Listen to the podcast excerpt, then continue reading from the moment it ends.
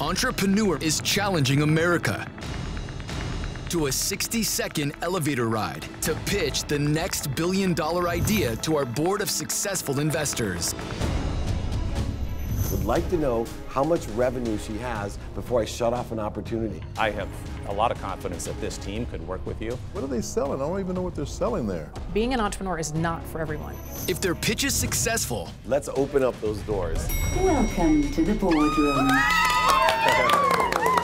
but if their pitch fails, It's not going to sell. No. Send them down. Send them down.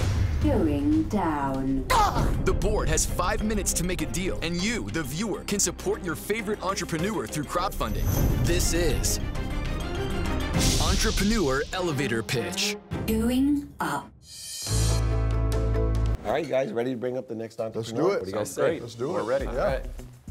Here he is. Oh, Your 60 seconds begins now. Going up. Hello, my name is Jonathan Smith, and I'm the inventor of a fitness device called the Spider 360. The Spider 360 engages your entire body from the moment you start using it.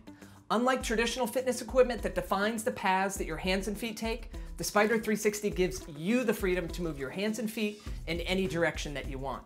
This keeps you mentally engaged, seeing physical results, and makes working out fun. I came up with this idea while I was in physical therapy. I began to physically plateau and mentally check out during my physical therapy sessions. I'm looking for a $200,000 investment for a 10% stake in my company.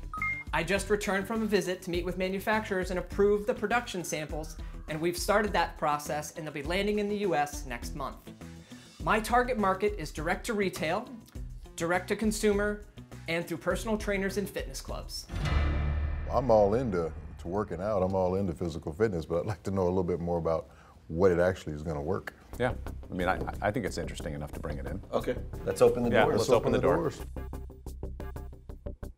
Welcome to the boardroom. Yes!